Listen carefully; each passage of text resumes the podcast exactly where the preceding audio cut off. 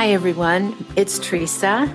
Welcome to episode 17 of the Safe Harbor Podcast, a podcast for parents of children with disabilities and those who love them.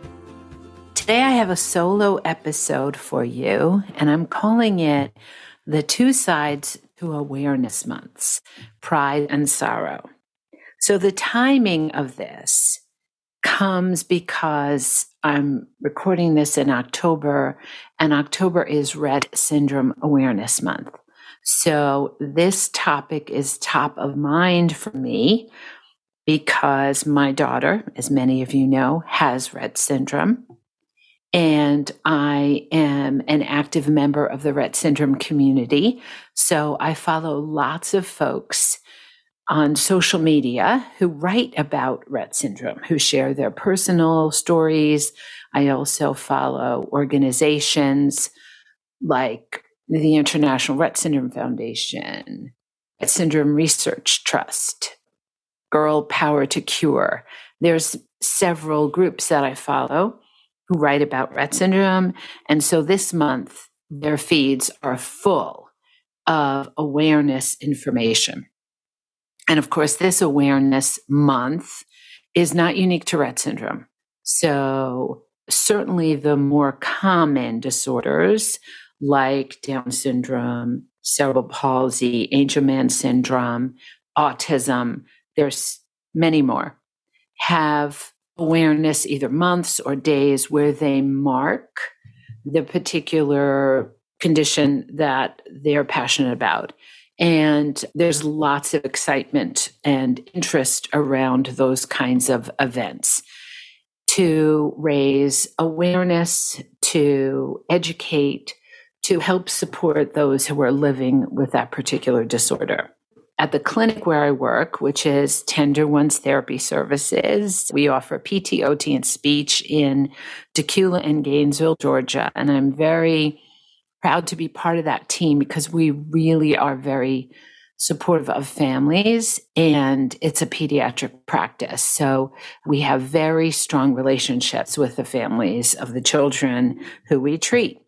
And we mark awareness days for any disorder that we are aware of that we're treating, even ones that are fairly rare if there's an event, we celebrate it. And usually a color is associated with these awareness days. So the staff are encouraged to wear that particular color. So last week for October 6th, it was World Cerebral Palsy Day.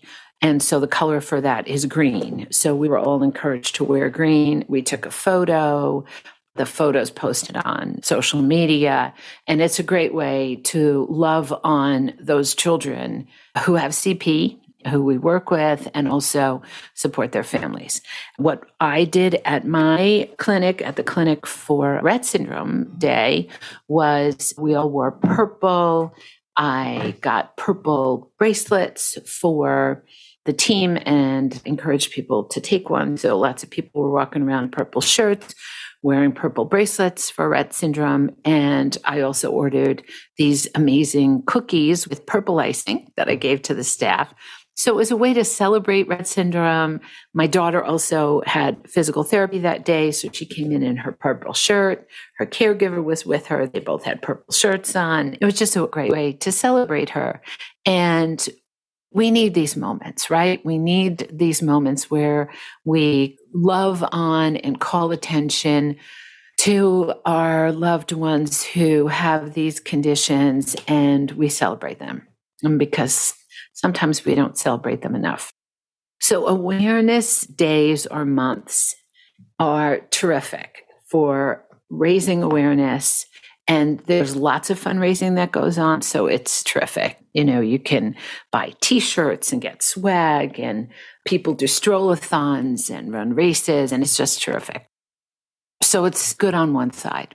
But like there are two sides to a coin, I think there's the other side, which is, as I say, the tail side. So the head side is the excitement and the positivity and the coming together and sharing and celebrating, clapping, and proudly wearing our colors to support this particular issue. But on the other side, the tail side, we think about what is lost. And that's more of the negative side.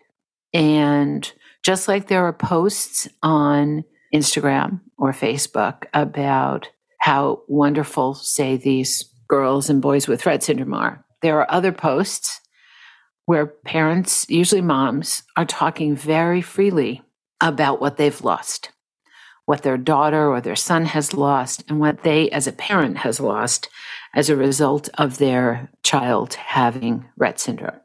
And this goes across all disorders, that the loss is pretty significant.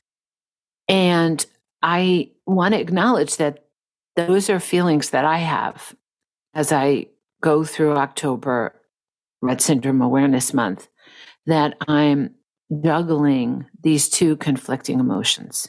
That there is this great celebration, and also there's a lot of excitement because all the fundraising, you know, has a point to support families of those with Rett syndrome, but also to fund a cure. And, and every year it feels like we're getting closer to some really meaningful treatments. So that's very exciting. But on the other side, we must acknowledge the heartache that this disorder, and now I'm speaking for any parent who has a child with a disability, the loss and the challenge that you live with every single day. Now, we know that everybody in this life has something. We all carry some type of burden, many times, several burdens. So we know that everyone has heartache in this life. But if we realize that and we recognize it, it can help us turn towards each other for collective support. So that's where I think acknowledging the pain side is just as important as acknowledging the positivity because we are all experiencing pain. And these kinds of awareness days or awareness months for the parents are likely very bittersweet because they are holding those two conflicting emotions in their minds at the same time, like the two sides of a coin. Think about that word, bittersweet. Two conflicting, oppositional sensations that are coexisting. And that's what parenting a child with a disability is like. I am currently working my way through a book that is called Bittersweet, and it's by Susan Cain, who's a New York Times bestselling author. And at one point, when I finish the book, I'm going to really want to do a full dive into this book because I think it's so relevant for anyone living at this time because she talks about the bittersweet state of mind and how we are all suffering, we all have pain, and how the bittersweet state of mind is a force that can help us transcend our personal pain that each of us has individually, and then the collective pain that we all have as human beings struggling through this world. She says we must acknowledge heartache and through that acknowledgement, we can turn towards each other. She talks about how the pain that we feel can actually be channeled into creativity as I think about that, I think about taking that pain and turning into creativity. I think of all the people that I've interviewed who are writing in the disability space and talking about their personal experiences, how they are coaching other parents, how they are building websites to raise money, to raise awareness. They are selling products to make people's lives easier. They are helping people connect with special educators, walking people through the IEP experience. I can just go on and on. And these are examples of people who are feeling pain, who are living in that bittersweetness of really experiencing life, and then turning their pain into creativity. to advance the world in some way. our current society doesn't always like us to acknowledge our pain. You know, there's that stiff upper lip or power through kind of cheerleading that you can hear from folks who don't want to acknowledge the pain that someone is feeling. And if we start talking about a painful topic, sometimes people's emotions let loose, right? And somebody might start crying and think about how uncomfortable that can make us feel.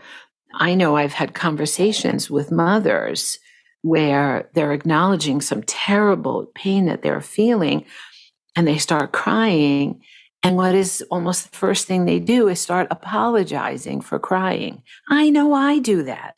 You know, if I start crying about something and the first thing is, I'm sorry, I'm sorry, I'm sorry, because I'm losing control of my emotions. But why is that something to apologize about?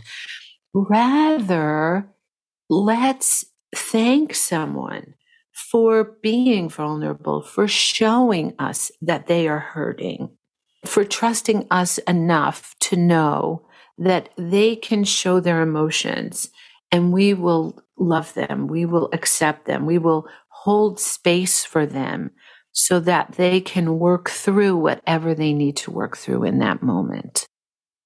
Let's not apologize when we cry. You know, we shouldn't be yelling. You know, I think sometimes we can feel really mad and we want to try to control the anger emotions that we feel because sometimes, you know, in the heat of the moment, we could say something that is so hurtful and words are hard to take back. You really can't. but I don't know that crying or really showing the depth of your grief ever hurt anybody. And I think it only helps us see each other for who we really are. Because if I acknowledged that you're sad and I still love you and I still have great feeling for you and great respect for you, then I think you're going to feel the same way about me. And it is the collective acknowledgement of our shared experience of challenge that helps pull us together even more than the collective experience of joy. So, those are my thoughts on the two sides to bitter, sweet feelings around awareness.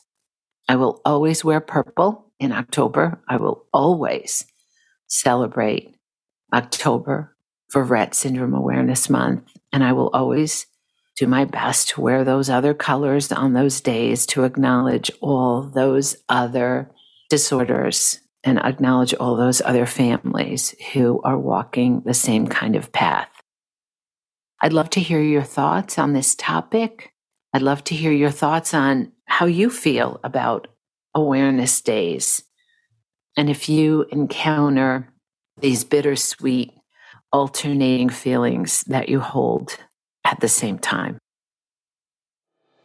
As always, you can find me on Instagram at Theresa Bartolotta. Please check out my website, theresabartolotta.com, where I have all my previous podcast episodes. Please share this podcast with anyone who you think might like it. We have lots of listeners who are not parents, but who are people who love them or people who work with them. And of course, we have tons of parents who are listening all over the world, which is so great. You can join our Facebook group. Let's try to get some discussion going there.